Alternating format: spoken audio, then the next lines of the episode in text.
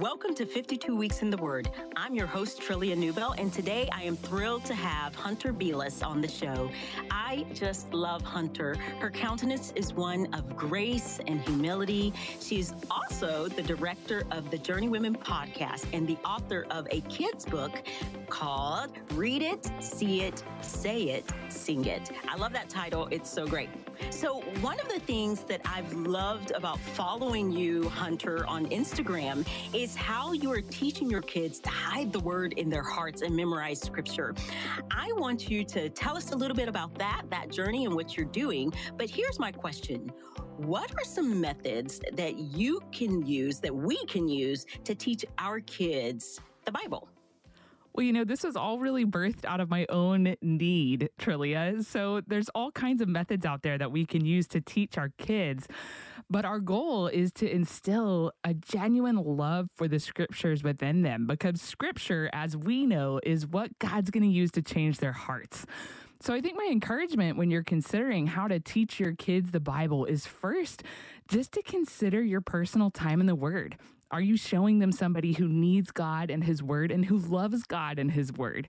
Like, what are they going to take away from your personal practice, from watching that? So, I think to teach our kids to know and love the Bible, we have to know and love the Bible ourselves.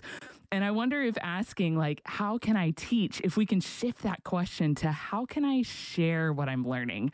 Um, I look to Deuteronomy so often when I'm thinking about how to go about um, instilling a love for God and His Word within my kiddos. And Deuteronomy 4 9 says, Only take care and keep your soul diligently, lest you forget the things that your eyes have seen, and lest they depart from your heart all the days of your life. Make them known to your children and your children's children. And so in that passage, we see that we've got to take care to keep our souls so that we can remember the things that the Lord has revealed to us. And that's going to help us keep the commands of the Lord on our hearts. And as we do that, then we'll naturally begin to share about what we're learning and how much we love God with our children too. Um, and then that's going to just organically kind of compel us to live in light of His Word. It's going to become part of our everyday speech, it's going to become our language. Um, and then the words of the Lord will be like our personal instruction. So, just like any instruction that we offer our kiddos, we all know that we can tell them all day long what to do, but the way that we live is the most impactful testimony that we could ever offer. And the way that we reach for God's word, however we can, whenever we can, will be um, instru- instruction in and of itself for them. So, one of the things that you said was to that they should be watching. Now, most of us, when we are doing our um, our well qu- quiet time whatever you want to call it we do it in private. I will say that i often go to my kitchen table and it's early in the morning so one of my kids sees me the other one does not because that one kid's a sleeper and the other is not. And so how would you encourage people to to allow for that watching Totally. I mean, looking at Deuteronomy again, uh, chapter six, verses four through nine has been like a blueprint for my family, which unfortunately, Trillia, I do not have any sleepers. So you need to teach me your ways. They are always there every time I try to open the pages of my Bible, which is really how this whole kind of method developed for me. But it's also like based on uh, the instruction that Moses offers to the Israelites in Deuteronomy, where he says, Hear, O Israel, the Lord our God is one. You you shall love the Lord your God with all your heart, with all your soul, and with all your might. And these words I command to you today shall be on your heart. Teach them diligently to your children. Talk about them when you sit, when you walk by the way, when you lie down, and when you rise. Talk about them all the time, you know?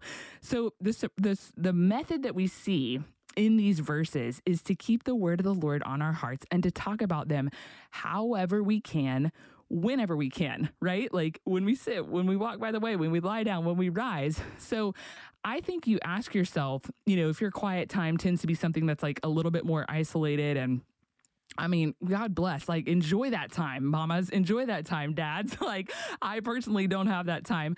But if your time looks like that, then I would encourage you to ask uh, what does it look like to be on the way with your kiddos? What are some on the way opportunities that you could be able to seize um, to teach your kids the Bible? It might be when you're in the car, it might be when you're sitting down to eat, it may be when you're like waiting in the drop off line for school or the pickup line as you wait for big sister or big brother toddler to hop into the car. Um, it may be with your teen daughter who spontaneously wants to talk at 9:30 p.m. I think I've seen you post about that on Instagram, T- Trillia.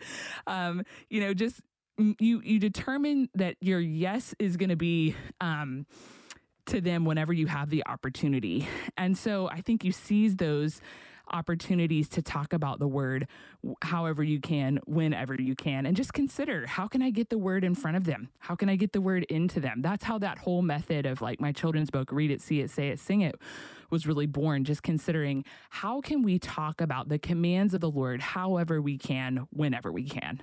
Mm, I love that. Well, yes, I'm glad that you mentioned age differences because a lot of your references right now, until you said the teen thing, has been for the younger ones. That's why I have sleepers because I have teenagers. So teenagers tend to sleep. Yeah.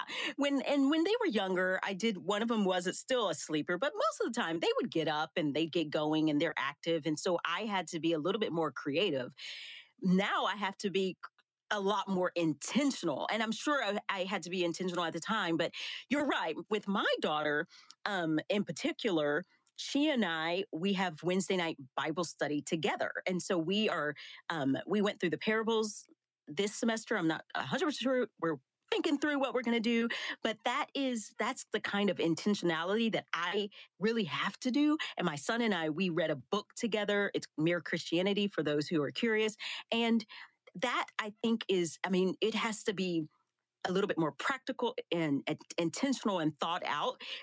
With that said, we also do just talk about um, the everyday kind of like what you're saying, where it's something that comes out of our mouths and what we're thinking about and what we're reading. And so we ask those just general questions as well. And so I, I love that. Yeah. Yeah, I think what's in your heart, you know, Matthew talks about how out of the heart the mouth speaks. And so if we are intentional, like you said, about keeping the commands of the Lord on our hearts as parents, then we're going to be so much more quick to be speaking those things to our kids, to be discussing them with our kids. And like you said, every kid is different, developmental stages, ages, it's all different. Um, another way that we've really uh, embraced talking about the scripture together as a family family is by doing that around the table. And I know a lot of tables, a lot of families prioritize intentional time around the table as best they can. I know also when your kids get older, you know, you are going to be all over the place. And so that table time um, may be a little bit harder to come by than it is when they're young. But um, to think through, like, just like you'd ask, like, what's your sunshine and your cloud if they're literal, or what are your highs and lows? Or uh, I heard somebody the other day say something, what was it? I can't remember high, low, and buffalo, silly moments throughout the day too. Um, but also incorporating what is it that you're learning about the scriptures. Um, and I think that models Matthew 4 4, that man doesn't live by bread alone, but by every word that comes from the mouth of God. So as we eat our food around the table, we remember the provision that God's given us in our daily bread. And we remember Jesus, whose body was broken for us. We remember that he is our ultimate provision. And by discussing the scriptures, we are led to discuss Christ. So as we eat our food and gobble down his words together, we are able to taste and see and share in his goodness. Mm. Amen. Well, I want us to get incredibly practical and tell us one one thing that we could do right now with our kids that's a little bit more practical than just have it come out of your mouth. well, I think practically selecting a verse to memorize with your kids. Uh, that may be just the starting place. Just start with one verse, and it can be any verse. The beautiful thing is, scripture doesn't return void. So, whatever verse the Lord leads you to, take it to your kiddos and say, hey, we're going to hide the instruction of the Lord in our hearts together. And then that will naturally lend itself to the ability to meditate on that verse throughout the day and to discuss it as you're on the the go. Amen. Well, to that end, I'm going to just pray for us, pray for wisdom as we care for the people in our lives. Lord, thank you so much for today, for your awesome, glorious um, character, God, that we can know you is an amazing gift, God. And I just pray that we would help our kids um, engage in your word. What a gift that you have given us, your Bible, your word, and that we get to hide it in our hearts and memorize it and meditate on it day in and day and night. So, God, we need your help to do that.